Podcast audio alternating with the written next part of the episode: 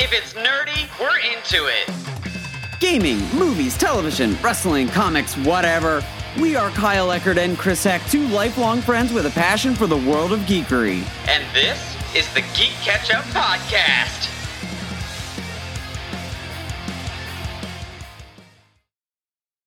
What's good, Geek Ketchup listeners? You are listening to Season 2, Chapter 36. Today, we're excited to have our good friend and tattoo artist Alex Santaloci on the show to discuss the season wrap up of The Falcon and the Winter Soldier on Disney Plus. The season was jam packed with twists and big reveals, and we can't wait to hear what Alex has to say.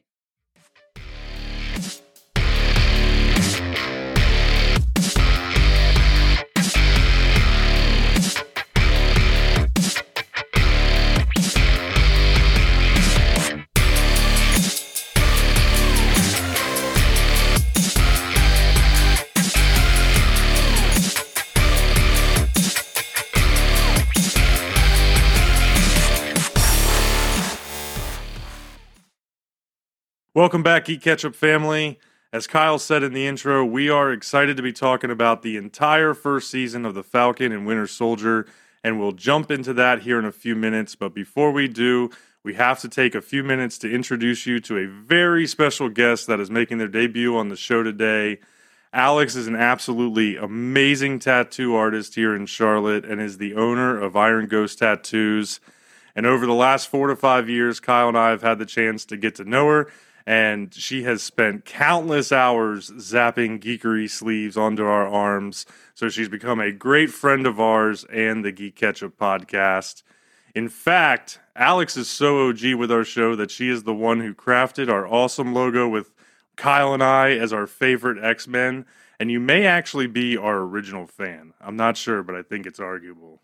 I mean, I'm definitely, yeah, OG in that way. Uh, my name's Alex. Um, I'm a tattoo artist uh, here in Charlotte, North Carolina, where I am right now. Been into nerdy stuff my whole life. Was super pumped when you know you said you were starting up a podcast or any and everything. I uh, tattoo at Iron Ghost, which is a shop I own. Uh, you can find us at Iron Ghost Tattoo on Instagram or uh, www.ironghosttattoo.com. And then I'm on uh, Instagram as Alex Tattoos NC. Um, yeah, and I just love that both you guys have let me put so much nerdy stuff on you. And it's, yeah, all my favorite stuff. Well, you do the best work. Definitely go check out all of the accounts, all sorts of styles, tons of geekery, tons of food um, but pretty much anything in between. You never cease to amaze me with the fact that you you can pretty much do anything in tattoo form. And uh, and of course, before we go too far here, I can't forget Kyle, who you know, fun fact since we're talking about tattoos, he has a Winter Soldier tattoo that was done by Alex. That was my first Winter Soldier tattoo I ever did too. Oh, really? I didn't know that. Yeah. yeah. yeah. It is in the, the shape of a Funko Pop face. So it's a little cutesy. But I didn't realize it was your first Winter Soldier one, and you've done a few of those. I have done a few since, and I have a uh, Winter Soldier Thick Boy coming up, so I'm super pumped on that. Um, I have a client, and we've done a bunch of um, or Thick Boy or uh, pinup guys um, on her leg, and they're all uh, greasy boys. So we have Loki and uh, Kylo Ren, and now we're gonna do um, the Winter Soldier next, which I'm super stoked about. That'll be sweet. Yeah, that that is going to be sweet. That sounds awesome. So before I forget, just uh, if you don't know me yet, of course, I am Chris Heck. And so now that we've got everyone established, let's jump in and have some fun here. So, Alex, as you know, we don't let anybody come on our show without talking about what you've been geeking out on lately. You know, it can be that you're just glued to a comic book or a TV show. Um, I know with you, you work on a lot of art. So, what have you been geeking out on lately? Art a lot because just with work and uh, and everything. Um, obviously, been watching Falcon and the Winter Soldier and just uh, consuming everything I can about that. Uh, a lot of YouTube videos. Um, I also just picked up a comic by Dave Ebersole. It's called Dash, and it's like a gay private eye, hmm. and it's an independent guy. I have it because I was gonna forget the name of it. so that just came a couple days ago. I haven't gotten to get too far into it, uh, but I just found that on Instagram yeah, I was just like, oh shit, that's some uh, good representation and stuff. So uh, that's what I'm going to be reading next for sure. That's pretty awesome. Yeah, is it like a, a creator published comic? That's a great question. Um, it is Northwest Press. Uh, yeah, I think it's print on demand. Nice, but it's pretty big. Um, the art was pretty Oh, good wow. too. Uh, I know you guys can't like can't see it out and if you're just listening to the podcast, but uh, That's like a full trade there. yeah, ex- yeah, it's super like that. But it's uh, yeah, it's Dave Ebersole and Delia Gable Nice. Awesome. who did it. So I'll let you know how it is. Hey, can't go wrong with a good uh, private eye mystery type story. Right? Yeah, and it's uh, it's noir, so gotta love it. Even better, yeah. Well, very cool. Well, you mentioned Falcon and Winter Soldier, and of course, that is what we are here to talk about. It was a packed six episodes. And so, you know, we may not go through every single detail, um, but we are going to walk through it here and share our thoughts. So, before we jump in, just a little bit of background, right? The Falcon and Winter Soldier debuted on Disney Plus on March 19th, and it ran for six episodes, pretty much as a mini series through April 23rd. And at a high level, the show pretty much followed Sam Wilson or the Falcon and Bucky Barnes, also known as the Winter Soldier, during a time shortly after the events of Avengers Endgame, you know, where Steve Rogers is now gone, half the planet's population has been suddenly returned from the blip after five years. And as I said, not going to hit every detail here, but if you have not watched the show or you have not finished the season, consider this your spoiler warning because we will not be holding back. So, with episode one, you know, it really jumped in right away and opened up with Sam on an international mission to rescue a military hostage in what turned out to be a pretty intense dogfight or kind of a high speed chase between the Falcon and multiple helicopters that really opened up the series and, and set the tone. From there, we also got our first introduction to how Bucky's life is going during his time working with a therapist, his struggles to make amends for his past, and even some of the glimpses of his deeds as the Winter Soldier, which were pretty cool. And then, really, what everybody was wondering about, right? We get our eyes on Captain Shield for the first time in a while um, as Sam turned it over to the government. And then it ultimately wrapped up with that introduction of John Walker as the new Captain America. So I wanted to really jump in here and find out, you know, after all the wait, all the hype, especially with the two of you being huge Winter Soldier fans, big Captain America fans, and all that, you know, what did you think of this pilot episode and did it live up to the hype that was built for the show? I was really into it. Like going back and watching now that I've all seen them uh, and everything. Like when I went to rewatch them today, I didn't really pay attention, and it it, it is uh, it was a great inter- introduction to it. But I think on the rewatch, it's not something I'll hit again. Mm. Just because like it was great. I love that we got to catch up with everybody, and I like I really like that they had them separated for all of it because you did get that really like when they come together in the sep- second episode, you get that like yay they're they're back kind of thing Right. but the the dogfight was crazy um and i like that they just hit that action just straight away to let you know like what the what the whole show is going to be about Yeah, I, I'm kind of I'm right there with you. That the opening scene hit so hard, and I love that they went right back to Batroc and and Georges St-Pierre, like that. The who's the very first villain that Captain America fought in Winter Soldier, and they just hit that t- they hit that tone where this is what this story is going to be. It's it's going to be a continuation of, of Cap's trilogy, and you know it's it's going to be high action and with some political thrillerness and mixed in with the home life uh, you know, and kind of adjusting back to normal society, which we didn't get a too much out of in, in story, but we got a little bit. You know, him trying to find his way after being frozen for so long. I agree. I think in the long term, it may be something you go back and watch individual clips on like YouTube. Right there in the beginning, the the hype level was just through the roof with the dogfight and the wings and the squirrel suit. Like it just it set the tone perfectly that this is going to be a high action type show and get things rolling. I just it was really really well done. Yeah, and there was some really cool moments in that scene that I thought were kind of original. I mean, we've seen Falcon and what he can do with the wingsuit and everything, you know, throughout a number of movies now, but with this focus on him, I thought they kind of went next level with the use of Red Wing, the AI drone, and you know, when he's flying through the helicopter to grab people out of them and just really getting close up between uh, just a man flying on a suit and these like hind Russian military helicopters with missiles. I mean, it really elevated him even further because unfortunately, just the nature of the beast, right? You know, with with the movies and the emphasis on Captain and Tony and everybody else. I mean, you only get so much of the side characters. So I thought that that was a really cool way to elevate him and his abilities right off the bat. But I, I did think it was kind of an interesting turn that, and this is I thought was a theme for me throughout the whole show. But every episode was almost like the tale of two stories.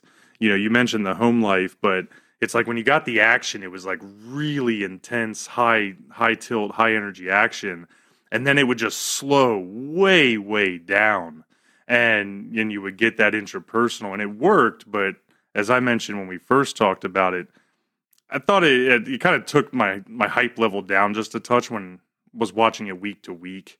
And then when I went back and watched it a second time, I thought it fit together a little better. Um, I don't know if either of you noticed that or had any thoughts there, but I I, did, I thought it was just a little bit of a tempo roller coaster. Absolutely. There was definitely some episodes where, like, I think the really good example is episode four to five, where, like, the beginning of five really felt like the end of four. Right. And it just, and then it just, it is drops right off, like, drops. And it's great because they, like, they build it back up with the montages and stuff, but, like, I feel like being a departure from where uh, four was like build, build, build, build, and then they had that big like Civil War esque fight, and then it, Right. for it to drop off like that was was definitely jarring. Just because the whole series it kind of felt like it was building and building and building and building, um, and then it was just kind of like a premature thing. Um, but watching it all together, of course, is better because you know that episode six is just like there. But I totally agree with what you're saying about like the feel and the highs and lows and everything and the pacing. Yeah, it was weird because I mean, I went back and forth. Right, it it it made sense as a miniseries. You know, if you look at it as a whole, it was like a great one shot for this character and pushing the the Legend of Captain America, I guess, you know, forward in the MCU. But I I got this sense, like, especially when you're talking about like later on the in the season, four to five, it just kept striking me. I was like, this show really needed like two to four more episodes. Totally agree. Or like 25, whatever. 78 more episodes, forever episodes. Uh, no, absolutely. Um, yeah, I'll like, I know there's been rumors of a season two. I'm totally for it. Uh, probably won't happen because I'm into it. See, I don't. I think maybe the last episode. I don't know if I'd want like three to four. I think I'd want one, and you stretch the finale into two episodes, or maybe like yeah, I'd say another hour or so. But I, I also agree with you, Alex, that episode five. It, it it's a hype. They're building, building, building, and then it's almost like, oh, we forgot to go back and finish the Louis- Louisiana story. right. like, let's Yeah. go back. And so, what happened to the boat? yeah, everything slows down, and yeah, they montage the you know the fix them. I think of the the end of Red Dead Two where they're building the house, Yeah. and the Mhm. montage and the songs playing in the background, and they're fixing the boat and trying it out and this and that. But I don't know if I could have taken like four or five unless they were going to start introducing other characters or taking in other directions. Mainly thinking like Sharon with the power broker deal sure. like explore that a little more and maybe get another couple episodes but Go to the moon. given the stories that they were telling us i don't know if i would want four or five and it's, that's really hard for me to say that i want less falcon winter soldier I don't but like what? yeah Right. stretch the last the last episode out a little bit Yeah, it just it gave me this feeling like like this would have been a good movie. I was thinking that today. And it doesn't always happen this way, but it like it just seemed like okay, like this could have been a movie instead of a show, and then they cut it apart to give us episodes. And ma- it just felt like it was in this middle ground. Like it needed either more time or more condensing. And I think a lot of that may have to do with the fact that they had to cut out that huge pandemic plot thing that they cut out for COVID. Oh, okay, yeah. because they had this whole other thing and you can kind of tell in like episode three is madripoor i think Yep. and there's some weird voiceover stuff um, where they talk about uh, where he's talking about like uh, Mama Donya or whatever um, where it's like alluding to tuberculosis where they may have thought that was actually part of this pandemic subplot that was cut for obvious reasons um, but i think that might have had to do with some of the jumping and uh, and some of the weird pacing decisions or whatever or maybe even the length of the series i don't know how long it was supposed to be originally That's a good point. Yeah, maybe they recorded a bunch else and then kind of did like a Snyder cut situation. you know, Joss Whedon came in and and and just trimmed yeah. it up. Yeah. trimmed it up. Yeah, trimmed it up by making it two hours longer somehow. Right, right. No, not my best analogy. It's a pretty good one. so really, you know, we go through all of that, and and I thought that I would see what you all thought about the Winter Soldier because you know there was a lot going on with Sam, but we get this good insight into Bucky as Alex shows us her custom Winter Soldier mug. That was awesome. But yeah, so you know, we get these really good insights into Bucky and where he's at and how he's struggling, uh, but also some glimpses into his time as the Winter Soldier that we have not seen before. So, you know, I imagine you all geeked out pretty hard being such big Bucky Barnes fans. So hard. Um, yeah, that's what like uh, when I say seventy eight episodes, just like seventy eight episodes of him murdering people would be chef's kiss, super tight. Uh, no, but I love that they brought that back. Um, and just because I think you needed the reminder of like how brutal he was, um, because he is so sympathetic the entire time, just to get like 'cause that's the first episode, right? That they Yeah. do. Okay, that's so. I would probably rewatch the first episode a bunch of times in that case. He's got the wig on, so you know. I love that they made that choice to do that right away and have it be super brutal and have him not spare that guy. And uh and yeah, I, I love everything about what they did with this character almost. Well, I, I think yeah, definitely. I think it was the very first time you see him. Yeah, right? Like it, it's an immediate cut. You don't see modern day Bucky. You, you see Winter Soldier, and, yeah, and he just because you needed that reminder. He's been a good guy for so long. He's been a good guy for probably you know maybe it's only three four movies, but it's been eight years for us like that. We've seen him in this light and come become accustomed to him being you know the the vibranium arm instead of the Soviet Union like starred arm and things like that or the Hydra arm. So yeah, to, to see him like one shot kill people and no hesitation kill people is is something a little different than what we've seen in a while. And to have that reminder was super cool. And I, I'm I'm totally with you, Alex. Like if you could give me more time, like more of those secret agent missions, I think that would be really cool. Like especially they talk about it in the second episode with Isaiah. I want that whole fight scene. Right? Yeah, they could have done the whole thing. Uh like that's where I'm kind of holding out where they'll like I'm hoping for like a flashback cameo in um Black Widow. Like fingers crossed. I want to see that. Like that's what I've like my theory has been the whole time why they keep pushing them back together is because they had to have one come out before like they had to have Winter Soldier and Falcon uh, come out before Black Widow. It's totally like tinfoil hat stuff. I also talk with my hands all the time. Uh, yeah, so I so hope that happens, but I would yeah, again, love to see that whole fight between him and uh Isaiah. Yeah. thank you. I was like, not gonna remember this name at all.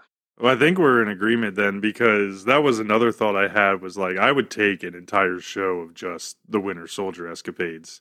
I mean, that would be epic. And you know, he- we all have talked. Sebastian Stan is so good with that character, and they were just giving it was like just teases. Yeah. That's all they Yeah. were giving us for these teases of like the real version that we all want to see. So I thought that that was really cool. So we get those introductions, and you really kind of think, okay, you know, this is what the show's going to be about, and then you know that tease at the end of episode one where we see john walker for the first time and he comes out as the new official captain america uh, how did you react to that Just instant hatred. Uh, I think, of course, I know Wyatt Russell, and I like Wyatt Russell, and Kurt Russell is one of my favorite people on earth. Um, but yeah, I was just like the ears, and I was like, you doofy jerk. um, but I think that's what they wanted. I think that's why they shot it that way. Uh, I totally, totally bought into it. That I was like, "You're the worst. I'm here for it. Uh, it's great." And then, like, you know, I totally was on whatever ride they wanted to put me on with him. Like, we're like, "Oh, maybe he's not that bad," and then, you know, just back and forth. yeah I was different, and I uh, like I, I said the first time we talked about this last time. But I think part of that is my history with John Walker, and kind of like, okay, they're going to introduce him, and he's going to be real vicious, and then they'll they'll turn him into U.S. agent, and it'll be okay, and happy. You know, I'll be happy at the end. So when he first got introduced, I'm pretty confident I was the only person on the planet that was like, yeah, I like kind of like it. I liked his suit. Uh, like I just liked everything about it. Of course, he he is a like a d bag, like, and he's he's meant to be. You're you're not supposed to like him, and so like he played that perfectly. Uh, but I- but I did. I might be the only person that considered actually buying the John Walker Captain America pop. I was wondering who they were making merch for, yeah, but now I know. yeah, it's like because you really think like because I thought, man, one, I I like the U.S. agent. I like the idea of of just being a different styled Captain America and like the areas of gray. We've talked about like a thousand times how much I like those characters. Kind of why I like the Winter Soldier so much, who is just operates in this world that is very realistic where there is no good people, bad people. This isn't some Jedi Sith thing where everything is destined to be one way or the other. Like you you kind of you get the good job done but in a bad way and I like characters like that. Um, and you could just tell that John Walker was going to be that guy out the gate. I definitely like him more upon rewatching too. Like when I watched it this time, I was like, I like him more than ever. Um, because I've rewatched it, a, you know, once or twice or four times or whatever. um, but uh, yeah, this time I was like, you know what? I like, but still, when he shows up in that first episode, I'm like, oh, I hate you. Yeah. Uh, no it matter just no matter felt what. Wrong. Yeah, and I think that you know it's on purpose. Yeah, I mean, you just see it, and it's like the suit's a little different, and and he's holding Captain Shield, and you're like, that doesn't belong to you, you know, like it, it, it just invoked like um the same type of emotions for me that you get when you watch wrestling sometimes, and and they just they unveil a new character, a new version of a character, and you're just like, nope, that guy does not have it, and and it's all just on looks. He hasn't even done a single suplex in ring. You're just like, fuck this guy, and and you're ready to move on, you know. Exactly. yes. But yeah, so that it was really an interesting, especially with the the one episode a week release here. You know, it was an interesting situation too because that was a big reveal right there at the end, and then you're like, oh, I've got to wait a whole week to see where this goes. But you know, next up in episode two, we got a, a lot of emphasis on uh, the new Star Spangled Man. You know, his background, his partner Battlestar. Um, there was a cool scene where they kind of went back to like his high school on Good Morning America and were introducing him to the world. Like all of that felt so real. Like this is exactly what would happen if this situation happened in real life. You know, the PR campaign would be massive. But from there, you know, we started to see a little bit more about the series antagonists, you know, Karli Morgenthau and the Flag Smashers, who were essentially like a group of refugees that have taken super soldier serum and now are opposing the world's governments, you know, their efforts to resettle millions of all these people who return from the blip. And and as you kind of alluded to, you know, here in this, we're still seeing a lot of struggle between Bucky and Sam because they are not really best friends at the moment. They have a lot of strife over Steve and and what Sam did with the shield, giving it to the museum and the government. Um, but ultimately, it was really kind of tied together well when Bucky introduces Sam to, and really probably most every Marvel fan out there, especially MCU kind of common fan, to Isaiah Bradley. So this episode really had a lot of reveals and introductions, took some of those characters a little further. Um, but what did you all find most interesting out of this one? Was it the Flag Smashers? Was it Isaiah Bradley? What did you think, Alex? there was so much in this episode uh like and i think almost all of the uh the trailer came out of this episode too which was kind of crazy because as you're watching it you're like oh this is all from one episode like that which like made me feel like yeah there was so much more left which i was really excited about because so often with trailers you see everything um but seeing i was like it hit everything um in it just about except for the um the one end scene or whatever but uh so that that was really exciting um i really liked my favorite part uh and this is was kind of a trailer reveal is like he ripped off the the sleeve and jumped in the the woods and everything and i like that he doesn't like bucky barnes does not superhero land Right. at all i think until the very end he gets one but he does not he lands on his fa- like and this goes back to civil war like i don't think he's ever stuck a superhero landing which i love um because he's such a mess Yeah. but that whole thing and all his interactions with Sam, like that whole sequence with the truck fight and everything, and watching him speed run, uh, and getting to watch a little bit more of his like super soldier side was really neat for me. For sure, him and him and uh, Anthony Mackie have great chemistry. I think together. The best. Yeah, I, I I enjoyed a lot of like Sebastian Stan and doing the Winter Soldier, and it's kind of funny once you mentioned it. I, it's got me thinking a little bit that whenever Bucky is presented in Winter Soldier mode, he's very clean and precise. But whenever it's Bucky, it's almost like his brain gets in the way, Hmm. and he he's operating at seventy five percent, like because he doesn't want to go full tilt because he's afraid he's going to hurt somebody.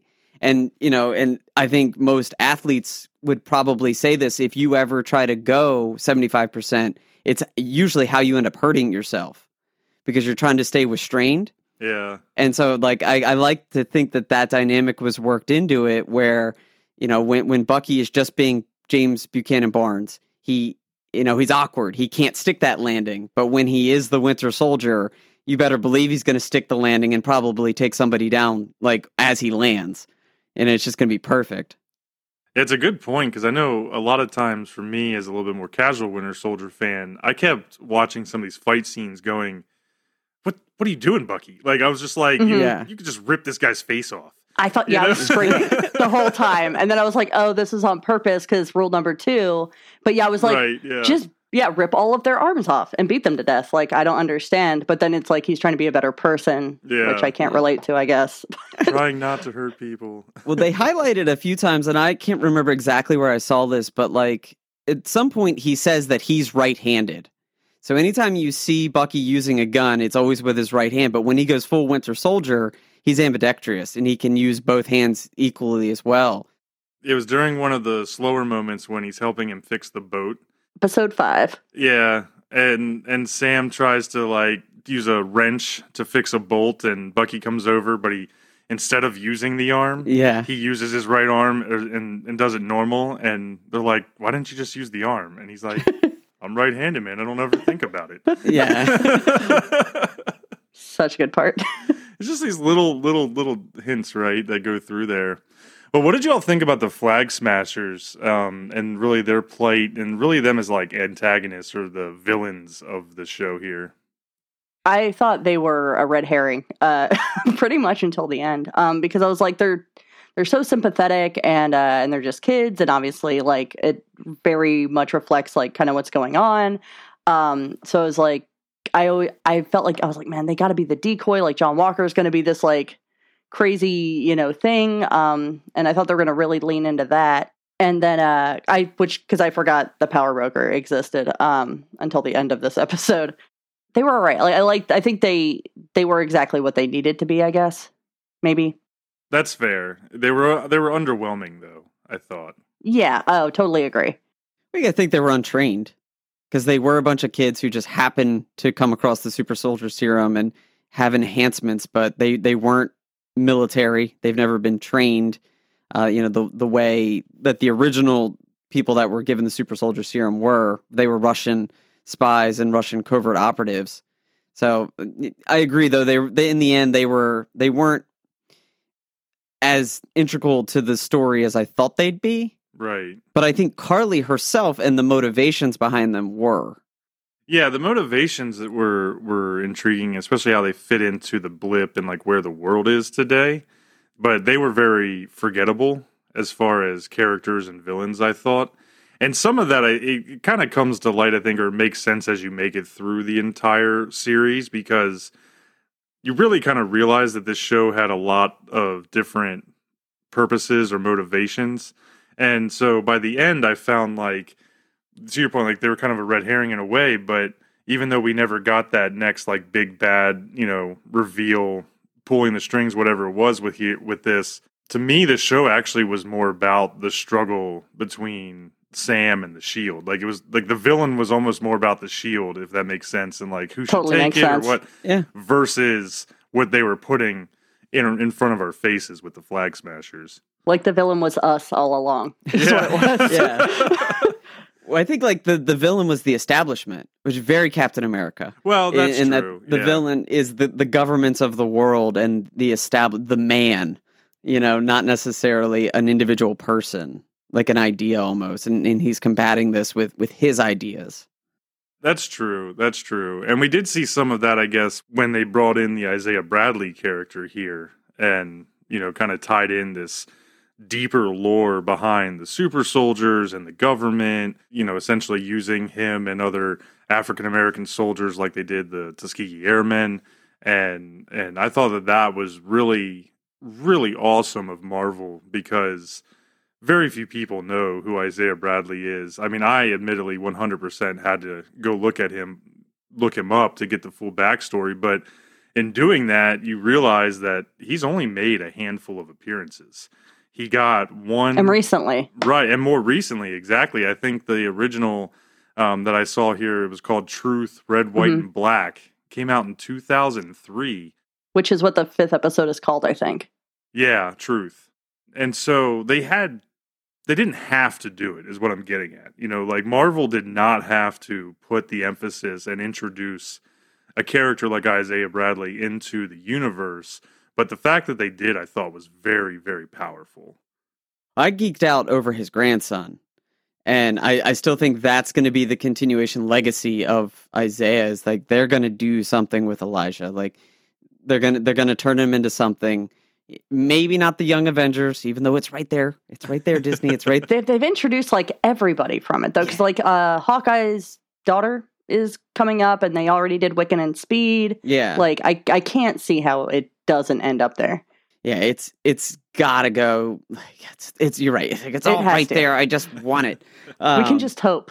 Yeah, but if they don't, they could at least continue his story in, in some way, whether it's whatever happens in the future. If we get a season two or a miniseries two, or this continues on into uh, a movie of some kind, I don't want to get ahead of ourselves here and talk future of the show before we finish up the show. But like that's where I geeked out the hardest. It, it was like, yeah, Isaiah was cool, awesome callbacks, amazing, but to to kind of plant the seed of the legacy moving forward is what got me the most excited. Well, and they didn't have to include the grandson. Yeah. Yeah. You know, so to your point, like they did that for a specific reason. And as you said, Alex, you know, Wiccan and Speed and these other characters that are starting to pop up, it is definitely potential, whether it's a show or a mini series or a movie. I mean, they've got so many options now that's like everything is on the table. And it has to keep going some way. You know, they're gonna like people are gonna start dying in real life. Like they gotta let the let the kids go. But um, yeah, I don't think I don't see how they like. I think they had to address Isaiah Bradley, and I think they had to address all of that uh, to do the story that they were doing. Like I don't think you can. Like I feel like you know maybe three five years ago you wouldn't have had to bring him in or anything like that, but. I don't think there was a way they could have left him out uh, in this day and age, like trying to do this story of giving Sam the shield. Well, I agree with you there. I mean, it fit perfectly for this story and the struggle of Sam and his history and taking up the mantle of Captain America. So I thought it fit perfectly for what they told here.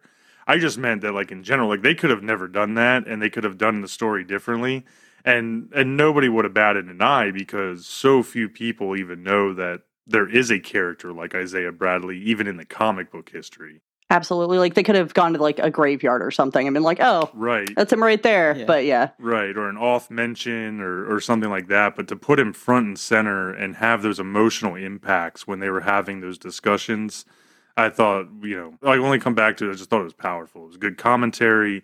They were good characters. It was well executed. Um, so I, I just bravo to Marvel on that one, I thought. absolutely. Progressed Sam's story really well too, Yeah. because it rounded him out.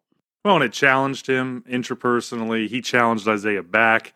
And so, you know, there was a lot of good dialogue in those in those moments too. So from there then we jumped into episode 3 and and to me this is really where things started to pick up and move from, you know, setting the stage to just serving up some juicy meat and potatoes because we get the full involvement of Baron Zemo here. He's now been brought back. We get the introduction of that stunning city of Madripoor that cannot wait to see more of in the future.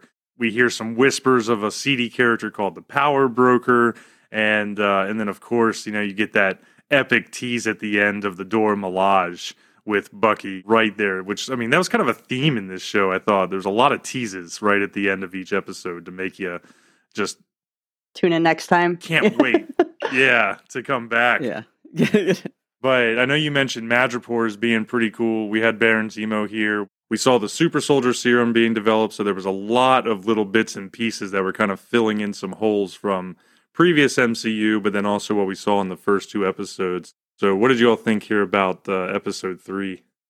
I really liked it. Um, I thought it was cool they had the princess bar there too. Um, I was a little let down because I was really like I just wanted any whisper of Wolverine in it. Like Ooh. any like I was like, please God, please just let them like just maybe like the haircut in the background or a guy with an eye patch that may, you're like, yeah, maybe he's patches or whatever. But um, but so I the first time I watched it, I was definitely just like waiting for that the whole time. I was like, this is this is it. But then upon rewatching it, I love the whole feel of it, and I love that kind of uh, Blade Runner cyberpunk Yeah. thing. Um, the set was built in Georgia, which is wild. I know all of it was filmed, but just the fact that like that also was is is insane. True. Yeah, and I love the Zemo thing. Um, also like just having him in it, and the part where like Bucky's talking about how to break him out of jail or whatever. Yes. That reminded me so much. Have you guys seen Logan Lucky? No, I don't think so. Okay. So he plays like this race car driver in Logan Lucky, and he's talking about how he like stays healthy. It's a bit part, but it's still Sebastian Stan, and it's so similar, like the way it's delivered, the way. uh, Yeah, it's it's. I'll send it to you later. But yeah, it reminded me exactly of that part because just the delivery, and he's talking about the hardware and the software. I was like, this is like straight out of that movie. like I love Zemo so much. Also, like dancing Zemo forever and ever. oh yeah, like every aspect of, of Zemo was was on point in this. What do you think, Kyle? Oh, I mean, it's just I can just be like yes to everything you just said. Like, there's not much more that I I feel like I I need to add or, or even can add because like yes to literally everything you just said. Like yep, that it was it was just so good and like bringing bringing Zemo back and I- I'm a sucker for you know having the bad guy with you. And you got to keep your eye on him because you know he's going to do some shady stuff, but he's going to get you the result that you want you know? And so and it just had those vibes the entire time and sneaking into the city and into the bar and everything. Just yes. It's the whole episode. Well, in the scene in the bar, you know, you've got kind of some comedy going on with Falcon dressed up as a character named Smiling Tiger, yeah which was another just really interesting tiny little like Easter egg. And I had to go look him up because he was a Smiling Tiger is a real character in the comic books, but is super super obscure. and and I thought that that was kind of interesting, but but when they have that moment where things get tense and Zemo looks at Bucky and kind of gives him like the the Winter Soldier nod, you know, he doesn't give him the commands, but he's like, "We got to do something here," and then Bu- Bucky just turns into Winter Soldier and just starts taking out everybody. Like that was my favorite moment of the show up until that point because I just it just had a different feel, different tone. The Madripoor seediness, you know, it was like okay, this is where we're picking it up, and he just waxes what like six people yeah easy and still looked like he was holding back. Hmm Which was such a relief to see him like just beat the daylights out of people. Because like the truck thing, I'm like, why are people holding him? And then like to see him Madripoor finally where he's just murdering people straight out. I was like, oh, okay, thank God, he's still got it. Okay, Yeah. that's fine. It's fine. Another thing I really liked uh, and that they used throughout the series was the score. And um, they used so much because it's the same guy that scored Winter Soldier and Civil War. So getting to hear the Zemo theme when you see Zemo and, you know, hear the Winter Soldier theme and all of that uh, really, I feel like takes you back to those places, um, even like subconsciously or whatever. But I thought all of that was really like, I started to feel more of it in this episode more than anything was the use of the score. yeah that that deep cut right there because i'm saying I, I did not know that and that just makes it even better like i'm just gonna give a more emphasis emphasized yes Alex is reading Kyle's mind and then and then sharing thoughts. Yeah, We called each other before this. It's fine. right yeah.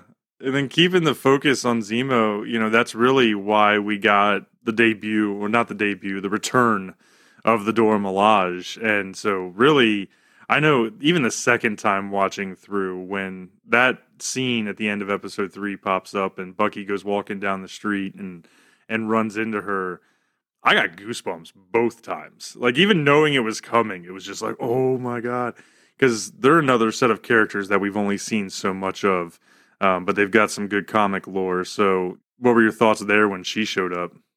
I think she's so menacing. Um, and I think she does such a good job with that. Like going back to Civil War, uh, where he's like, uh, you know, when she's facing off with Natasha, you're just like, whoosh. Yeah, Like, yeah, she's like, it's almost like Jaws. Uh, you're just like, oh man, You're gonna end every like, and it's just like that quiet danger thing, right. um, and just like all business, like complete conviction.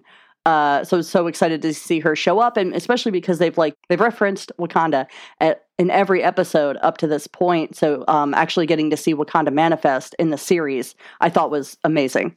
That's a really good point. I didn't think about the references because for me, like when I when I saw that scene, I was like, "Oh shit!" Like I, I, I was almost like didn't see it coming, to be honest. But I was like, you know, they're they're going to be involved here in the series. I actually think the fight scene that goes down once, like, in this getting into episode four, once they like once the Dora Milaje fully show up, that might be my favorite fight scene in the whole series. Is when like Sam and Bucky, or yeah, Sam and Bucky just kind of take a step back and let the, the Dora Milaje handle Lamar and John. Right. Like it, it's Yeah, pretty awesome. yeah, yeah, looking strong, John. Yeah, Yeah, that that was for sure uh, up there as far as some of the best fight scenes in the show. Uh, until you see the the fight scene that Alex mentioned, that's reminiscent of Civil War. I actually thought that I would be willing to have a barstool argument about how that Dora Milaje fight scene was a top ten in Marvel history. yeah. Oh, Like, absolutely, even though it was short, like it was just everything that happened. I mean, it was it was perfect. doing it for me. Yeah. Everything about it, like the teamwork, I think that that was what got me for that fight scene is the teamwork amongst them. You can tell that they're a unified group from throwing the spear and like catching it. So it really wasn't a throw; it was more of a pass to like the precision throw to lock. Hey, John's got the shield, and that's kind of all John is Mhm. at that point. Like he's just the shield, and yeah. uh, in his dynamics and his fighting style versus like Steve was very martial arts like punch kick like whatever John is all shield and so once that shield was taken away from him he was nothing he just got handled put on his butt so seeing that play out was awesome Well, and they kind of reminded me of like Batman. Yeah. Like I'm sitting here watching them how they are tearing apart, you know, Captain America. They know exactly how to defend and attack the shield.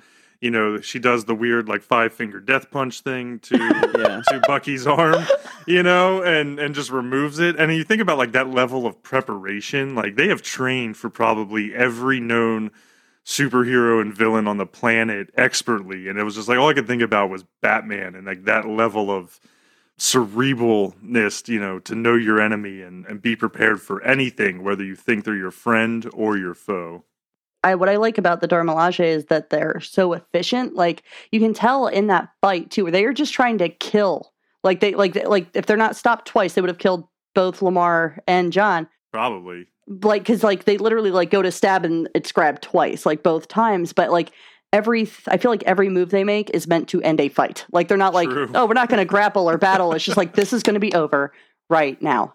Uh, which I I love because you don't I feel like you don't see a lot of that in movies where you're just like no I'm fighting to end this fight. Like this isn't for like cinema or anything. Like I just want this over as quickly as possible. Like we have stuff to do. So that was cool to see too.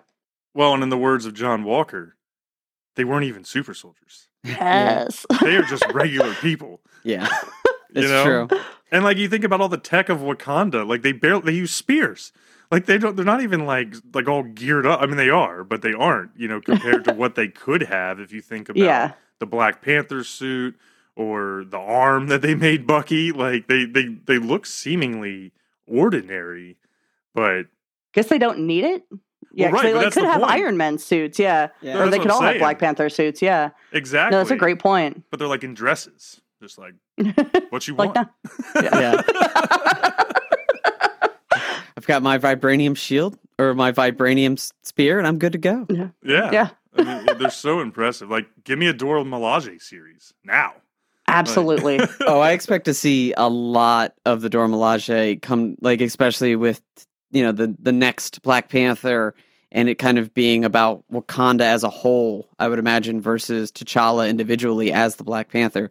I expect to see a lot of the the secondary characters from that country come out, and you know it's not just going to be the Shuri show. Although I'd be cool with that. I, I think we're going to get a, a lot of you know the other characters fully developed. Yeah, I think that's a good prediction. Uh, as they move past, of course, you know Chadwick Boseman and all of that, they're gonna need to lean on them. I think. So, but we alluded to it with episode four and the fight scene here. Um, you know, with that, you really just see the stakes keep escalating and tensions are growing even more between Falcon and Bucky and Zemo and Captain America. You know, they were never really on good terms from the beginning, but it just seemed like that conflict and tension continued to rise as we move through the episodes here. We did get a pretty critical scene between our hero and the villain, you know, when Sam confronts Karli. And I thought that all in all that this episode was actually much more about the peripherals than, you know, the main story, even though that moment between Sam and Karli with what was going on in the background of that with John Walker, you know, seemingly losing his shit and and just making that heel turn from trying to be a good Captain America to you know being impatient, and it it was really just kind of like this downward spiral that was happening as we were getting this crucial um, conversation between Sam and Karli. So I, I thought that the transition from like Boy Scout John Walker to you know that impatient person to like murderer was really hasty and so I didn't know if you all had any thoughts there, but it, to me it was reminiscent of almost like how they treated Daenerys in season eight of, of GOT, where it needed more time, it needed more flushed out, and it was just like bang, bang, bang. We went from okay, here's a, a Golden Boy Medal of Honor winner trying to be Captain America to now he doesn't trust anybody, he's ready to go. So did you all have any of those similar thoughts, or or did you take it a different way? My view with him was uh well also i finished game of thrones last night i finally watched the last Oh, two wow. episodes just in case you brought it up i started watching it i watched all of it during quarantine except for the last two episodes and i was like let me just watch these i'm to talk to chris tomorrow Might as well. um so but with uh with john walker um i thought it was more since they referenced what he did in afghanistan or whatever what i felt was that he was um he's probably i feel like he was just a violent person naturally and he was trying to be better so it's like kind of like uh you see the dudes that like you know they're in an abusive relationship and they're trying to get like the person back Yeah. and then they're like no i bought you flowers and like look how great i am and then it's like oh you know uh, after a while, like, uh, or they're just like, you know, they can't keep up uh, the charade anymore. So then it's like, you know, it's murder time, USA. That's a good Uh, but that's kind of how I felt about Yeah. it because, like, yeah, it, it was like, I didn't think about it until you brought it up that it, it was a really quick transition. Like, you see little bits, like in the end of the first episode where he's like, stay out of my way. And everyone's like, you're doing an impersonation of your dad. right. or that was episode two, not episode one. But I, I feel like it was more just him, especially with taking the super soldier serum during that episode. Uh, that is hard to say Say out loud. fast. Yeah, no. uh, I feel like with that, with the fact that he's committed, a, it, they've alluded to the fact that he's committed atrocities in the past, and they've given him medals for it. And uh, just his talk with Lamar in outside that cafe uh, right before Lamar, rest in peace, gets it. Yeah, I just feel like he was just like simmering, like waiting to boil over, and it just needed a thing when you like when you add the super soldier serum to that equation. That's a good take. I didn't think about it from that that perspective, but I think you might have hit the nail on the head there. Because for me, I was kind of almost like the looking at it from the other side, and and it wasn't working. But I, it- if I were to rewatch with that perspective, I think I would I would see it a little better, and maybe it wouldn't have felt so out of place or or hasty, as I said, you know, rushed. And Kyle, you've got a little more history with John Walker in the comics, so what did you think there? I actually thought I, I really liked it. I thought it, it was well done because what I what I picked up on and I didn't catch this until second watches is that because John doesn't always get the the primary screen time, he's always almost in the background, which has got to be super frustrating when you're wearing the Captain America uniform. Yeah, But like it, it's almost on that mindset that throughout you know episodes two and three, he's not leading. His he like he's got to use Sam and Bucky to get the leads on you know this mystery as they try to figure out you know go full detective and that's frustrating him so if you kind of catch him in the background he's got these like twitches and these moments where like he he's so used to being in control that's true. you know, as a when he was in the military and in saving lives, and you know, basically, and it all comes to head. I, once again, I'm getting ahead of us, so I apologize. But like, it comes ahead in in this fifth episode where he kind of loses his mind on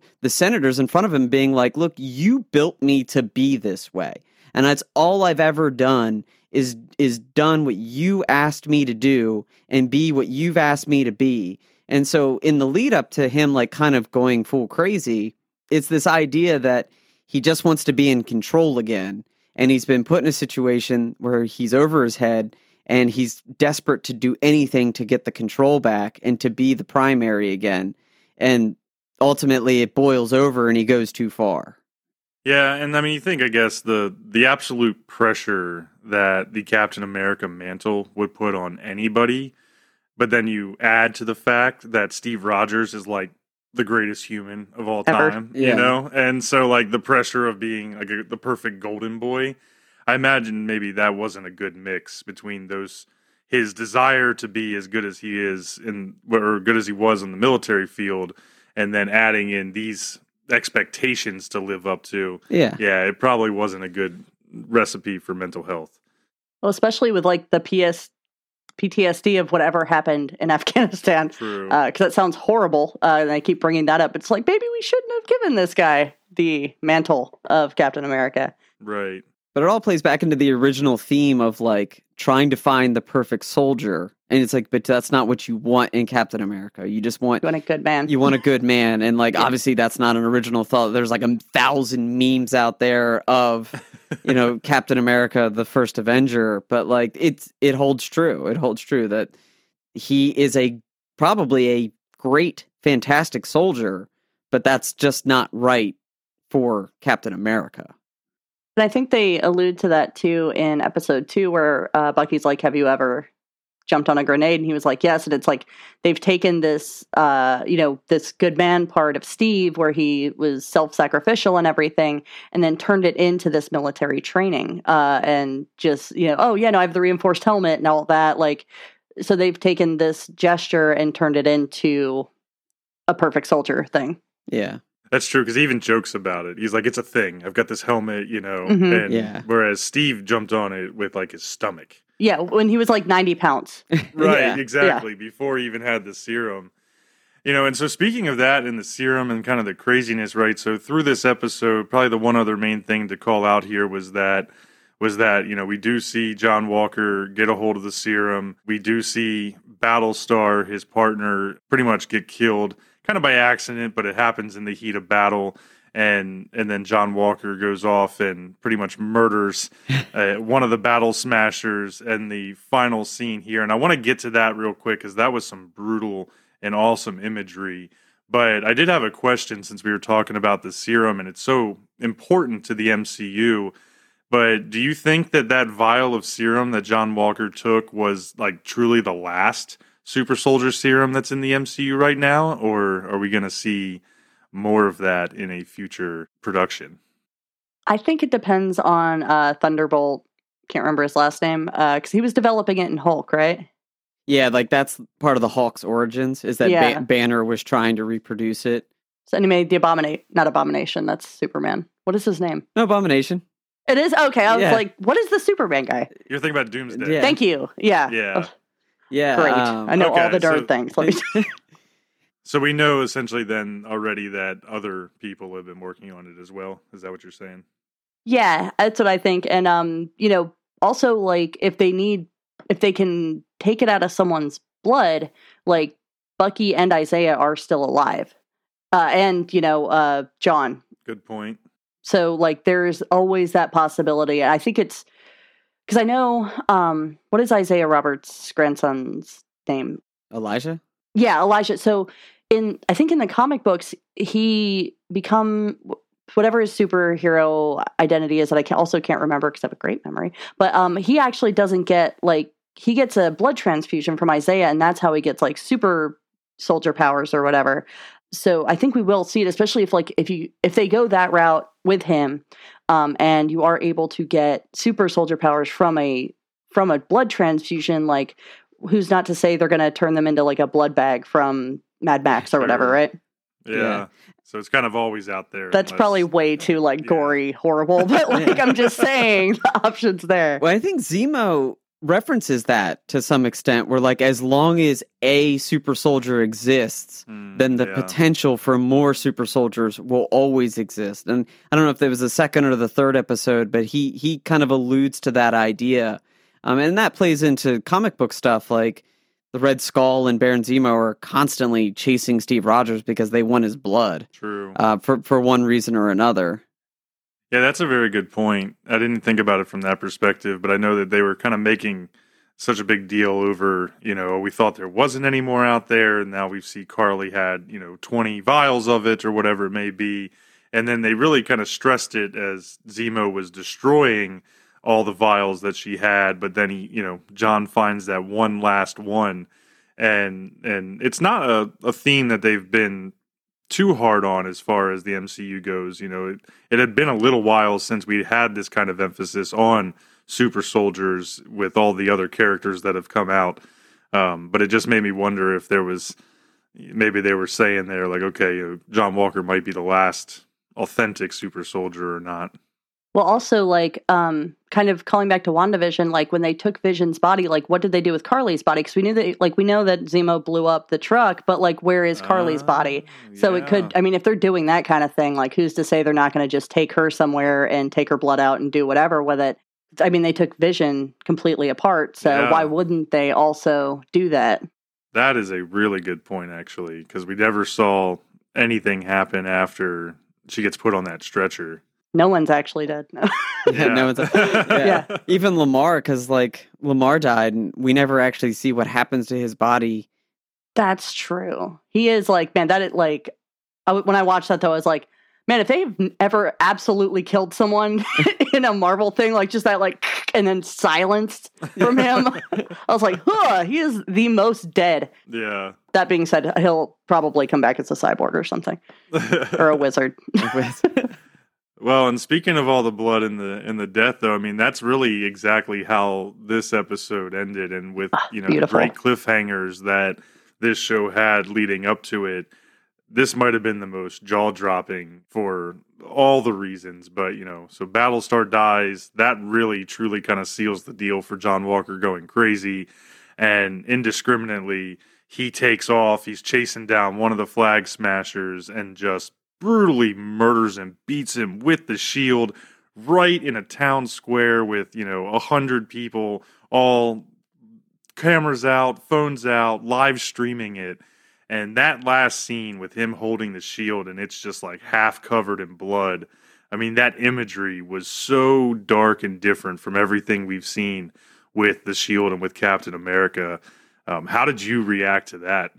Uh, I was, that's my favorite Marvel moment, I think, of all time. Uh, Ooh, really? yeah. Uh, I was like, man, I'm going to get a bloody Captain America shield. Just it happened. yeah. like I'm not okay. Maybe Steve getting the hammer, but like Oh, that's true. Yeah. I love Winter Soldier and I love Civil War for different reasons. Um, but I think Civil War feeling wise is a huge departure from the feeling of Winter Soldier, which is a lot more brutal. But that really felt like the um the progression from Winter Soldier, like that. It just got more dark and that like hundred percent that all the way. Um, so I was so pumped about that. Like like it sucks obviously and it, it's terrible that he did that to the shield and like in episode six you see sam kind of reacting and like that beautiful piece or whatever but just in that moment and i love that they showed that because i was not expecting to get all that on disney plus Yeah. um but like and especially with that with the one-two punch with like lamar getting super dead and then the the bloody shield it was beautiful it was everything i wanted what did you think, Kyle? I mean, yeah, it was it was so powerful. Like it, it just cemented everything. Like the, you know, John Walker has gone down this path. Like it is very representative of probably what a lot of people think of you know the United States, especially in the show, and the symbol of you know everything Karli was saying in regards to what that shield represents and the you know the government coming back and caring about the people that came back versus the people that were still here. Like it, it just it hit all the right notes. And, and like honestly you're right i didn't think about it until just now that it was a disney plus show. And disney went full out you know they, they didn't they didn't hold back in that scene. There was blood everywhere. It was vicious. They may not have shown you know the cut of the shield going into what i would assume that guy's either neck or chest but all the imagery was there. And like the way the shield blocked out the light uh, from the guy that got killed earlier in the episode literally talking about how he was a captain america fan when he was a boy Yeah. and like idolized him like all the right notes, all the right Easter eggs, and seeds planted to build to that epic, powerful moment. I think too that like if there was any hope that Steve was going to be in this uh this miniseries, like that was it. It was like no, Captain America is dead. Yeah. Like he is not like he's not coming back. Like this is the thing. Like it can only go forward. We're not going back from here. Yeah, it can't be changed. And I thought, to your point, yeah, Disney Plus was that's an interesting other way to look at it because uh, when I watched this, I remember one of my first thoughts was, you know, like what are the casual fans or the kids gonna think? Yeah. and while the tone of the show, like it was definitely more PG thirteen or or built more maybe for the older fans to some extent, seeing that and just the straight departure that all of it was from you know 10 or 15 years of MCU world building. And and most casual fans only know Steve Rogers as the perfect you know all-American hero. And and you think about how that correlates to life like Kyle you just alluded to you know how some people see the the United States and I mean, there are some people that, that think the United States can do no wrong, that everything the American military does is perfect and virtuous and, you know, democracy. And then there's a lot of people that, like that are more real that we understand that the world is much more gray. And for as much good as we've done in the world right, or as much good as the military's done, we've also done a whole lot of bad. And and so, you know, I, I thought that there was just good imagery to fit the theme of the show of like, hey, the world isn't black and white. The world is very much gray, you know, and for every every good, there's also a lot of bad that's probably gone into helping make that good, if that makes sense. Absolutely. No, and um I think too like the whole like with people filming it is definitely like referencing what's been going on in America, like as far as like police brutality and all that stuff, like right. and people filming it like uh I feel like that was super referenced and just in that end moment too. Yeah. Well, encompassed in the title of the episode, the whole world is watching. Yeah. Yep.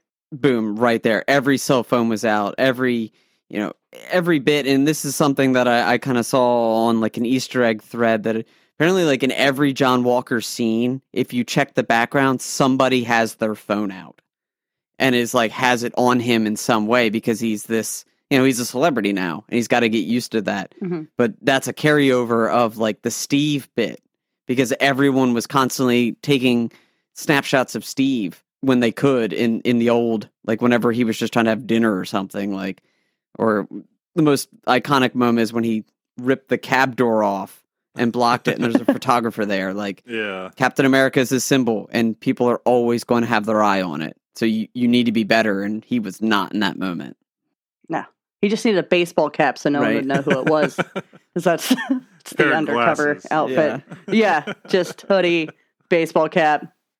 No one knows. Well, and after after that happens and leaves us all, you know, picking our jaws up off the floor, we get into episode five, and it pretty much picks up right away, and we see the confrontation of Bucky and Sam with John Walker because they, you know, saw what happened or knew what happened, realized that that is not okay. That is not living up to Steve's standards. And they, you know now we finally get to see this conflict come to a head where they duke it out in an epic triple threat match. Um, and you alluded to it. It was very reminiscent of the one from civil war with uh, steve iron man and winter soldier. And it really was cool because i mean at the end you know it took everything out of the guys. Like you see them like they're nobody's happy about it yeah Nobody wanted to do it, but they're all just like laying on the ground, exhausted. And of course, you know, Bucky at one point has the shield, and I, I imagine you all were rooting for him just to keep it. I was so glad they gave us that moment. Uh, that's all I wanted. I knew it, like Bucky really has no business having it. Like in the same vein that like John Walker really has no business having it. Like they're both just PTSD nightmare boys. Um, like that I love one of them, but uh, I love that they like panned out and gave us that one shot where he does have the shield. Uh, I was just like, oh, at least I have that uh, for the background on my phone or whatever. Doesn't matter. Um, but uh, yeah, that fight was amazing. There are like, uh, there's I watched this comparison breakdown uh, of like there are like shot for shot a lot of similarities with Civil War, but also of course like my thing I'm going to hit again is just like the score it's from that that scene. It's from the same scene in Civil War where it's the three of them fighting. Yeah. They use the same one, um, and they use a lot of the same uh, fighting positions too. So when he's coming down with the shield and stuff like that, which they reference in the end of four, where he kills that guy, because it's kind of the same thing that um, Steve does to Tony at the end, but to- like Steve makes the decision to not kill Tony, Right. whereas like John obviously like you know uh, gets it with that guy, but um. Yeah, that the fight was amazing. Uh, it could have been forty minutes longer, and I would have watched it. But I'm also a Battle of the Five Armies fan. Um, they could fight forever. fights, I'm I'm down. Yeah, yeah, I'm totally down with it. But uh, the the arm break, I was like. Yeah. but I love that they like again that they went that far with it on Disney Snapped his arm right in half at the elbow. Oh, snapped it so hard. had to do it. I like that in the beginning, you know, it, it's kind of the suggestion that they should just go do. They should like Bucky and Sam should just go fight John and take the shield. And they're like, no, that's and Sam talks him out of it, like, no, that's not gonna work. And then ultimately that's what they had to go do. Yeah. Like there was no getting around it. It's like he put he put them in that position. Like it, it was the Yeah. only natural conclusion of that is like, hey man, like this isn't you, you can't just walk away from this like that didn't just happen. You need to hand the shield over, and if not, we're about to take it by force. And I think it's a great thing about Sam though too is that he was looking for every other option besides fighting, which I didn't even realize until you brought that up that they he proposed that in like the second episode or whatever. But uh, I think it was nice that he for Sam tried other ways, uh, but also that Sam didn't want to go that route too. I mean, the only thing Sam didn't try though was like actually working with John. I mean, Yeah, that's true. like for as like for as cordial as he tried to be, he like never once you know was cool with tagging up with him. You know. Yeah. Yeah. Well, I will say, like, John said this, and I guess it's in episode two. He was like, you know, I'm just trying to do the job, and it would be a lot easier if I had Captain America's wingman by my side. Yeah. And it's one of those things where, like, John saw Sam as a potential sidekick. Cat or Steve never looked at him that way. He was always his partner. You know, and that's a very different dynamic. Um, and and Bucky was the same way. Bucky was his partner, not his side his Coworker. coworker. Yeah, like well, him and Bucky were best friends before any of this happened. too. yeah, yeah. But the but the distinction there that John was like, "Come work for me True. Yeah. under my guys," and like Sam's too grown up for that. The Falcon is his own man, and he can stand on his own two feet, like as a hero and as a person. So It's a good point, and they established that because I thought one of the interesting things going back to like the opening scene was we see how much Sam does by himself. You know, even though he is like an Avenger, I mean, the whole thing is him out like running sorties and missions on his own with nobody else until he starts getting the involvement from Bucky and stuff. So yeah, like he, it's not like he needs other people. He didn't need Steve Rogers to be a hero. Um, they just complemented each other well. Yeah, Well, and ultimately, that first fight really was kind of the highlight for this episode because it slowed back down after that and it kind of just kept feeding us little pieces. You know, we saw Zemo handed over to the Wakandans finally, so you know maybe or maybe we'll see more of him in the future, maybe not. We see Sharon Carter getting even more seedy. You know, she's got some really uh, shady conversations she's having with folks to kind of keep giving you that feed that maybe she is the power broker. And then we meet a brand new character to the MCU in uh, Contessa Valentina Allegra, Evil Elaine Desfontaine. You know? I would applaud, but like, yeah, I'm just applauding with my heart that you nailed that. I was like, man, I'm not gonna. I don't know any part of her name.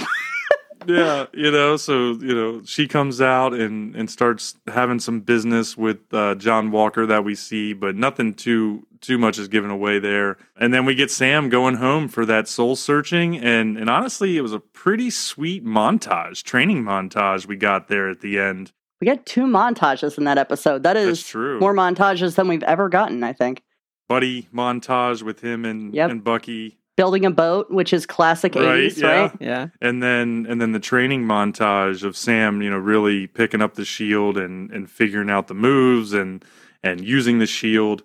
Where do you think that training montage lands on your list of like best training montages of all time? Somewhere between Rocky three and Rocky two. it's like it's like it's very impressive. Uh, my favorite part of that montage is they hit like they'd hit this a couple times in it, but uh, they really like give it a standalone moment where they call uh his nephews call him Uncle Sam, uh, which they've done. They did the whole series, but like I feel like they're really like no, get it, yeah. get it, Uncle, Sam, get it, yeah. uh, which I really liked too. But it just that whole thing just made me tired because I was like, I know he's in Louisiana and it looks like it's warm outside, so that's got to be miserable. like, like I'm sweating watching this. Yeah, but none of them were sweating, which I call bullshit on. That, because they're all perfect. uh, it's, they're just better people than we are. It's, It's fine. true. It's true. It, it was a good scene. Like the whole, it worked. But as we went back to what we were saying at the beginning, that was really where I started to think that the show needed more time because it Yeah. didn't feel like that was properly placed in a way. Like almost like the the time in Louisiana should have just been its own entire episode and then moved in. Whereas we got that blood pumping with that you know triple threat match at the beginning, and then kind of went to sleep. Yeah, and I think too, like uh, for me, so during the first montage, the '80s boat building, the one one crazy summer montage, if go, you will, yeah.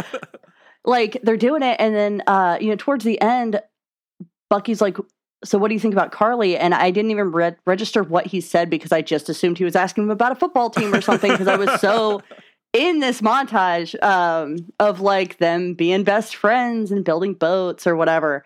That was that was one of the times where I was like, "Oh, this needed yeah, it needed to be longer. It needed to be its own episode." Like if they had. I feel like if they had stuck, maybe stuck the, I don't know, just did it a little different or something and made the though he should have made the John Walker fight 40 minutes long yeah, and then made the, the Louisiana thing separate. yeah, Yeah, uh, just because that that was really like jarring, I guess, to be like they're doing everything. He's like, "Oh, so what do you think about, you know, Karli?" And I was like, "Oh shit, that's right. All of this is going on. yeah. They're not going to get to paint the boat." And there's like one line where Sam mentions to his sister or something that you know they've been benched by the government essentially, which you know I guess is to explain why they're now just chilling out instead of continuing to pursue Karli when things were heating up. But it it, it just felt a little out of place at that point because when you're watching it the first time, my my thought was like, just coming back for some pizza. You know what I mean? Like you're just Yes. hanging out, like the world's about to end, and you're just like chilling, like whatever. You know, go paint a boat, and, and so it just didn't fit as much. You know, I agree with that. It makes sense because he was, I think earlier in the series, he had said, like, we're free agents. We don't have to wait for anyone to tell us to go in. Like, we can just go in. And it seemed odd that all of a sudden now he was like, yeah, I'll wait. right? Exactly. Yeah, like you would have thought that his like whole spirit had been broken. Well, his wings got ripped off, I think, too, which is a huge thing, uh, which I thought was cool. I don't know if his wings got actually ripped off in the comic, but I know that, like, it just reminded me of um, Angel getting his wings ripped off by Wolf, some shit. Like in X Men, like, you know, rip the wings off Yeah. becomes Archangel and all that. So I thought that was really cool that it was like, Gah! but I think that kind of like maybe precipitated him going home, kind of like just being like, man, what do I have now? I don't have wings That's a good point. or like having to rebuild or whatever. Even though like you kind of see that like the Falcon is being stripped from him the whole series with Red Wing getting broken in half. Super great uh, in that second episode, and then his wings getting ripped off, and and then him finally leaving it to Joaquin. yeah, the uh, Torres, the next Falcon. That's right. Yeah, his his sidekick that was kind of only there for like 12 minutes of total screen time, which I was fine with. He was he was too earnest. Yeah. Well, that did bring us to the finale then of the series. So in the sixth uh, the sixth episode, it was really an interesting mix of action and drama. And personally, I don't know if I thought that either were really achieving like a, a greatness level. It was good, but um, I think with their kind of dual motivations with wrapping everything up, it left a little bit to be desired on both sides, even though it was a fitting way to bring everything full circle and give us that resolution for for this series. Um, we see him, you know, confront the flag smashers, and obviously he debuts as Captain America after doing the training montage. He gets his new suit. We also got confirmation of a lot of the suspicions. And I think I got to give you the shout out, Alex, because when I was in your chair a couple weeks ago after the first couple episodes, we talked a little bit about who we thought the power broker might be. And you nailed Sharon Carter while I was over here, you know, like, oh, it's Mephisto, you know, and. It should have been. No. um, no, actually, I think I told you. I thought I was really on the board. I thought it was going to be uh, Wilson Fisk, and you were going to kind of tie him back in Kingpin. But um, but either way, we got that reveal, and of course, we also got a lot of interesting call outs. I think for the second time here in this episode, we we get the call out that Steven Rogers might be on the moon. And so I wanted to kind of stop there and because they, they made a point to have two different side characters reference that Steve Rogers is on a base on the moon. And so do you buy that or not? I think he's in Nick Fury's like thing, like with the scrolls or whatever. Like Nick Fury's in space with the scrolls. I think it's at the end of Spider Man Far From Home.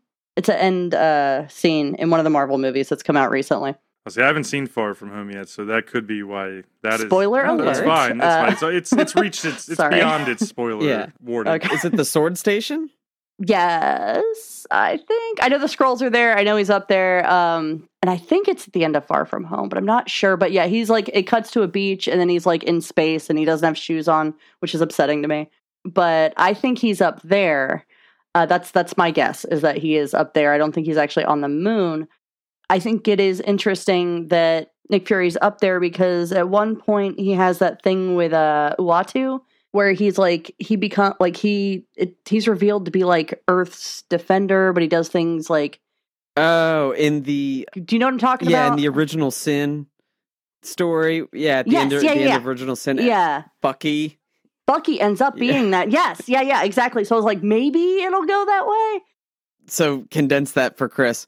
So at the end of original Sin, um, Nick Fury basically becomes like like the all-seeing person, and he needs to find a a replacement who's like kind of got like the the Watcher of the Wall vibes, where he like he protects Earth from you know he's preemptively protecting Earth from like outer universal people that could interfere and Bucky it's like a trippy story about Bucky. It's super weird. Uh, but then Bucky kind of takes on that role of defending like Earth realm. It's really hard not to make like weird other IP references because it's kind of what it is. He's kind of like the watcher on the wall who's protecting Earth realm from like other multiverses. and like it's next comic shipment, I'll throw that trade in there and you can be really confused. It's super, and also too, like so in the comics, like I don't think Bucky ever gets the super soldier serum, but he does in that. I think he gets the Infinity something because uh, Nick Fury has it, and then they give it to Bucky because Bucky dies or something. I think that's the same one, but I might be confusing that with another one. But um, that's where he has some enhanced abilities is from that, and not the super soldier serum. One of the Infinity Stones. No, it's like Infinity Serum or something. I Uh, can't remember what it's something called. Okay, it's so hard. I mean, there's a million storylines in comics. There's so- There's because- so many. Because comics, you know? yeah, Yeah. like all the things with the same and words. so, well, Steve could be on the moon. He could be on that station. He could be somewhere, like just just chilling. Well, I didn't know about the the piece from Far From Home because, like I said, I hadn't watched that yet. But thinking back to WandaVision with that final scene with Monica Rambeau when when we see is it the scroll or the Yeah. yeah, Yeah, the and they go up there. yeah, and she Yeah. points up there and talks about you know like the boss or whoever wants to talk to her. So when they were so blatant about the Steve on the moon thing and how people like kind of average people were like, oh yeah, like isn't he on the moon? Like it seems like there's something that they they haven't told us yet, really, but the people of the world seem to have some idea that something is going on.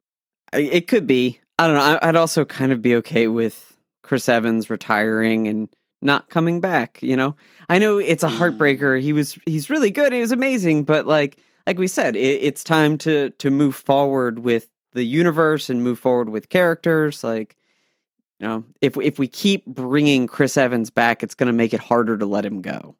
So there has to be a clean break at some point.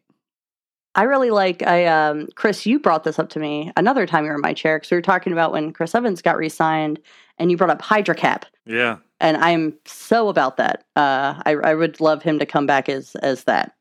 That that's the one storyline because I'm kind of with Kyle. Like, let's move on a little bit, at least for a little while. But if they were to do full villain, you know, Hydra Cap, Steve Rogers, I think that that would be would be worth it, just because that would be a big twist for for the average fans. I think.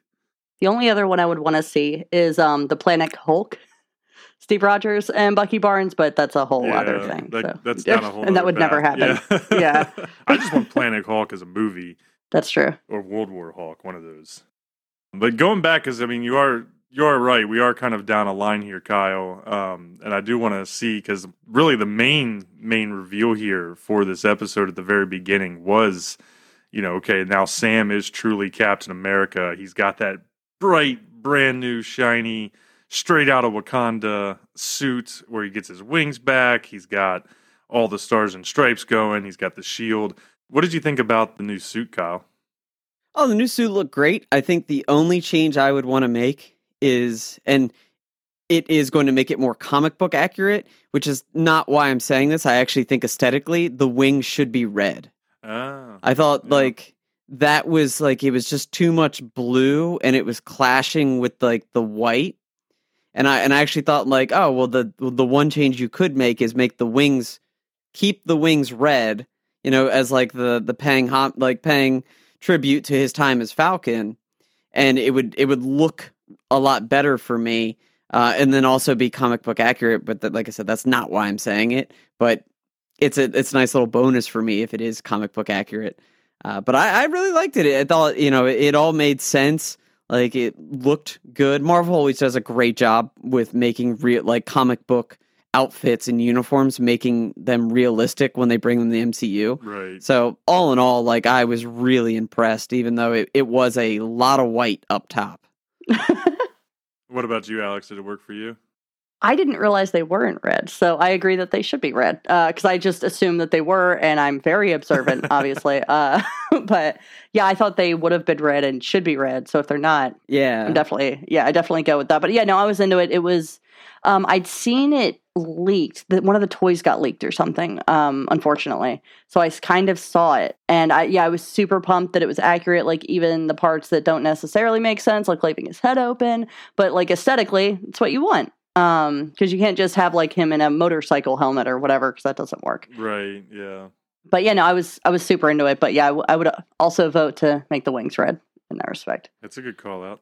they did a uh they did this the whole you know same dot little documentary that they did on WandaVision they did on Falcon and Winter Soldier and I don't know if you guys saw it but they talked about all the touch-ups that they had to do on his neck and his face because they couldn't naturally make the uniform stick to his face and his cheeks so there's these like there's these creases and there's these like holes that are there when he moves his head and I'm sure any you know anyone that's ever put on a bat cowl is familiar with the awkwardness of putting on a headpiece. And like, so they did all these crazy CGI touch ups to make it so it was flush against his neck and his cheeks. It was like wild because that's the type of thing that you would think that they could just skip out on and nobody would say anything. Because, like, oh, yeah, that makes sense. Like, well done, Marvel, for paying the extra, you know, graphics editor to, to touch that up and, and take it next level. I almost brought that up, but I was like, there's no way that anyone will care about that. So I'm so Yeah. excited that you did. Uh, yeah, no, exactly. Because there's like big gaps, and you don't realize like how impactful it is that they like fixed it until you see that like, oh, oh yeah, no, that does Yeah. look way, way better. And I, yeah, again, yeah, love that they took the the minute to uh and not and like they took the time they didn't do the whole thing cg like they did with vision too um just having them just like clean that up a little bit uh, so everything is really practical because I do love that about um, you know all of the Captain America stuff in the MCU is that the textures of it are I feel like are so important. I think they've nailed that since the first movie, just having everything be really tactile and all of ev- like you just feel everything. Like uh, you don't get taken out by the CGI very often, if ever, um, in the Captain America stuff. Yeah, I didn't even notice it. So, and I hadn't watched the documentary yet. So, I mean, I'm sitting here going, really "It's crazy that they even did that." Yeah. because it, it was top notch. Yeah, we're way past it, but when you get to the part where they talk about the squirrel suit scene and the insane amount of touch ups that are put together on that scene and how they filmed it. Oh I said we don't need to backtrack and talk about it, but that like that little Yeah. five minute segment of how they filmed it and then pieced it together is like mind blowing. I literally we were watching. I turned to Taylor and I was like, "Movies are crazy." it's wild and like the truck stuff like they replaced the the truck Yeah. scene you gotta watch it. that documentary is amazing but yeah the fact that they weren't on trucks at all ever uh is crazy Movie magic. Movie It magic. is just absolutely nuts. Chris, did you like the the his new cap outfit? Did you feel like it was solid, or were you like, "Oh, get out of here with this"? no, I, I thought it was spot on. I mean, Falcon's got a good look, anyways, with the suit, and it's very sleek and modern. So, kind of buffing it up a little bit and and giving him that different design. You know, a lot of the white it had it stands out even more than the different Captain America suits that Steve wore with the subtle changes. I, it gave me all the feels. I mean, it was. I just thought it was so powerful. Like looking at it as this like coming out origin story arc as a whole, the whole build with Sam, you know, slow parts and all, to that reveal. eh, I mean, it was just perfect. I thought, and and for me, I also thought it was cool because you realize how much Marvel head faked everybody.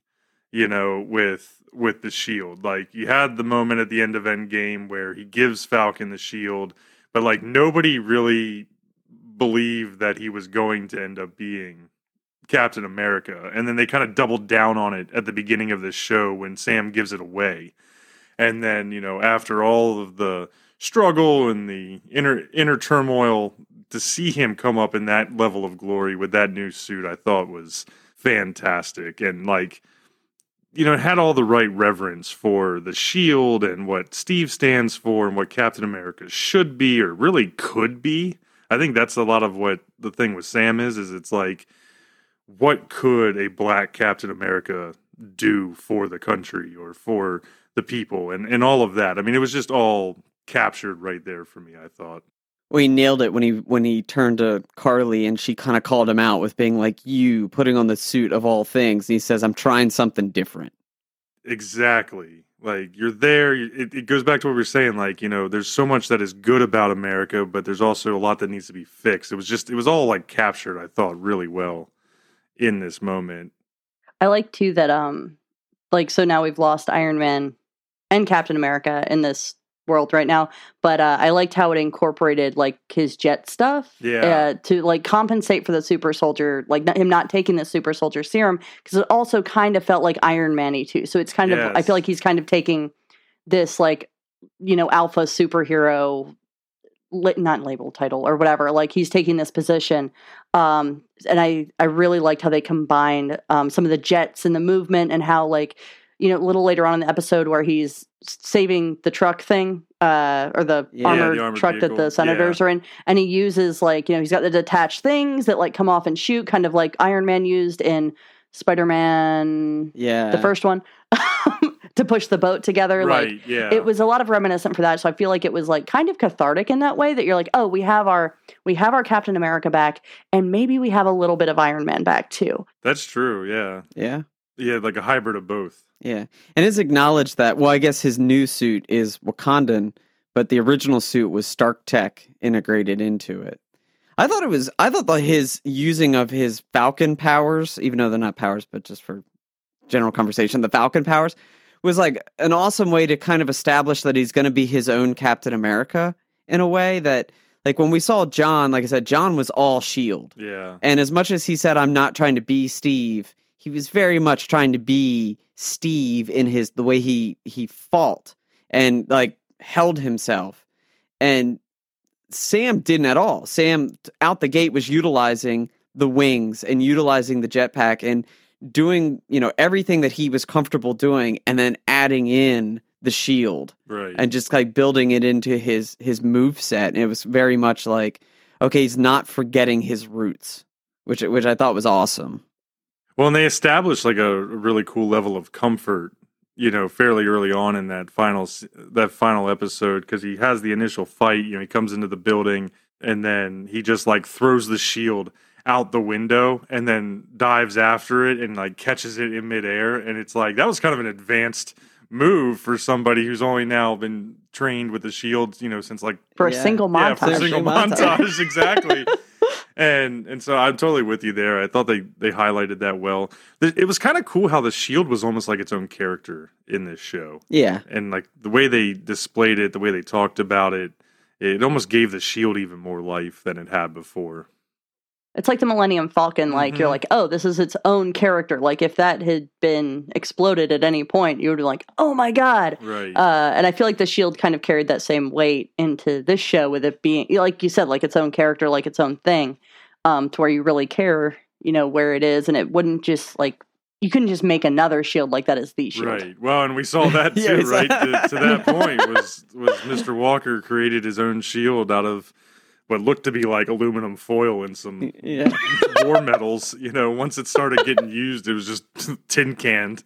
You know, destroyed pretty quickly. But you know, it, uh, that was a cool way. And I didn't think about it, you just say, but like you know, they kind of made that point. Like, there's only one vibranium Captain America shield.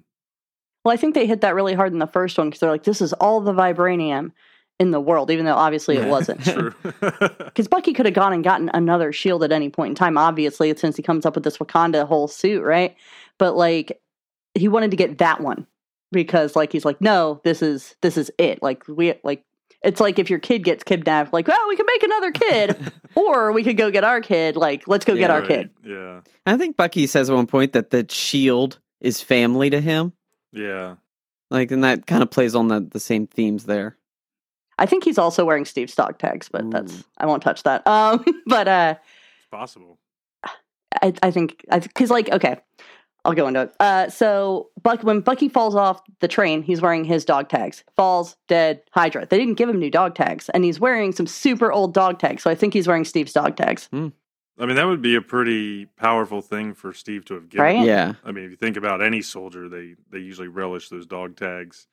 And I don't think he's wearing them at the end, Endgame. I haven't gone back and watched it. He's got the book that he gives back to the therapist. Uh, but I think, and like he gave the shield to Sam, but I think he's got the dog tags that are that he's keeping. I know what I'm Googling when we wrap. Yeah. Does he have the dog tags? Yeah. I kept waiting for them to say something about it because as soon as he had the notebook, I was like, that's Steve's notebook. He definitely has Steve's notebook. And then it was, and I did a backflip and I was like, I'm the most right person on earth. Um, and so I kept waiting for the dog tags because they show them quite a bit and they're obviously old and they obviously are not his because his are like in a Hydra dumpster back in the 40s or whatever. That's a good pickup. yeah. That's a subtle touch, but If I wasn't, you know, it's, I'm looking for certain things out of this. that was, uh, that was one of them. Yeah, we're gonna be like a couple movies down the line. They're gonna reveal that, and and every social media account you own is gonna be like, I was fucking right. Get a tattoo about like I was right about the dog tag just tattooed across my throat. I'm gonna hold you to that. That would be awesome. I will.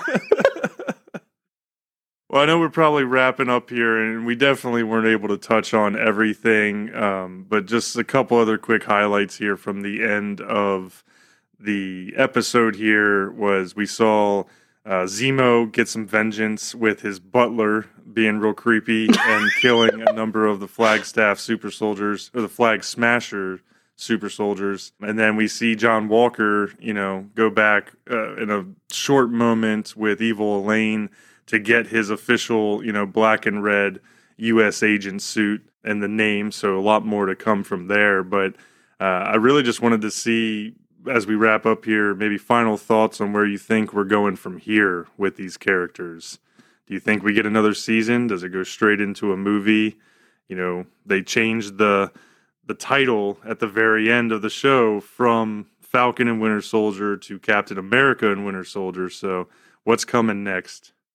I think we're gonna get the Thunderbolts, which I'm super amped on. Uh, because I well, I think I think we'll get the Thunderbolts if Suicide Squad does well. Okay. I think we'll get the Yeah. Thunderbolts. um, but like, yeah, just they're taking him to the raft. Like they're taking like I feel like they're just sending everybody to the raft. And then that's going to be where it all happens. Um, I think we'll, pr- we're going to get Captain America four because they already said that. I think I'm fingers crossed for a second season. Season, uh, if only for more long hair Winter Soldier flashbacks. that would be sweet. They they did plant a lot of seeds, like for for different directions they could go. Like perfect, yeah. Pick up on on the Thunderbolts possibly happening with evil Elaine, like playing that Madam Hydra type role. Thunderbolt Thunderbolt Ross is still out there. Uh, you actually alluded to it earlier, but Joaquin Torres, who takes up the mantle of Falcon after Sam becomes captain, and he was left. And like, I didn't notice this until Danny Ramirez, who I believe is the actor that plays him, tweeted this. It's his hand touching the broken wings. Oh. And he like tweeted this out, and I was like, "Oh my god, are they going in that direction?" Where like they they planted the seeds with with Joaquin, and now they're gonna have him pick up. And I think if they go that direction, TV show. But uh, everything else, I think they're gonna dip back into the movies. And I say that because I think Anthony Mackie and Sebastian Stan are just not too big for a TV show.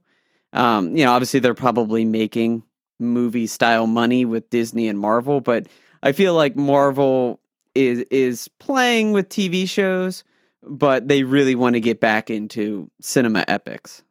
Well, and even if if Anthony and Sebastian aren't too big for TV, I mean Captain America is. Yeah. And while it worked here, I mean he's really needs to be on the big screen, making that big screen money for the company, if that makes sense. Yeah, you know, definitely.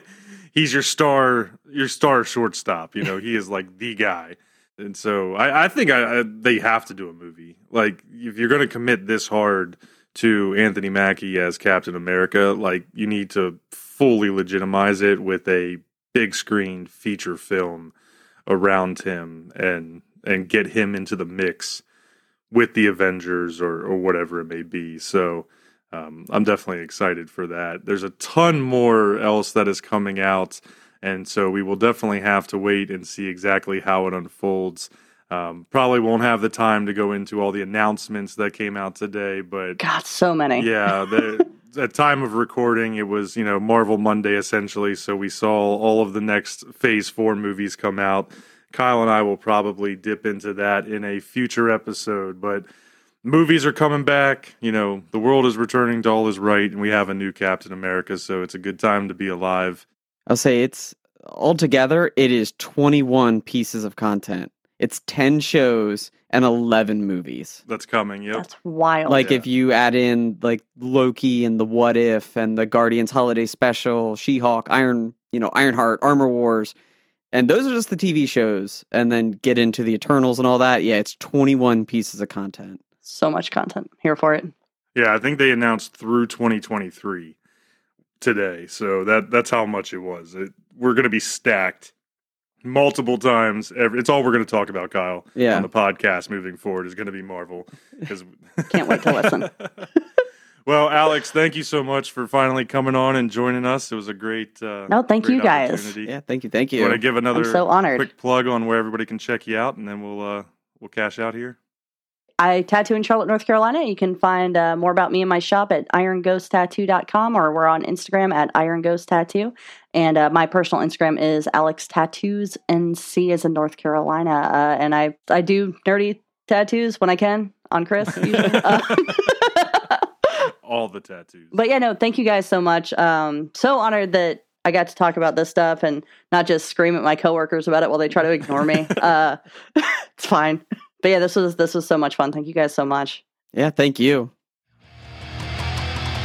Thanks for listening. If you enjoyed this chapter, be sure to hit the subscribe button to get new chapters of Geek Ketchup every two weeks on Apple Podcasts, Spotify, Castbox, or wherever you listen to your podcast.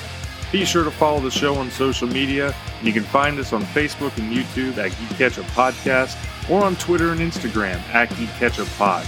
Links to all these accounts are in the show notes below and on our website, geekketchuppodcast.com. Stay saucy, you nerds.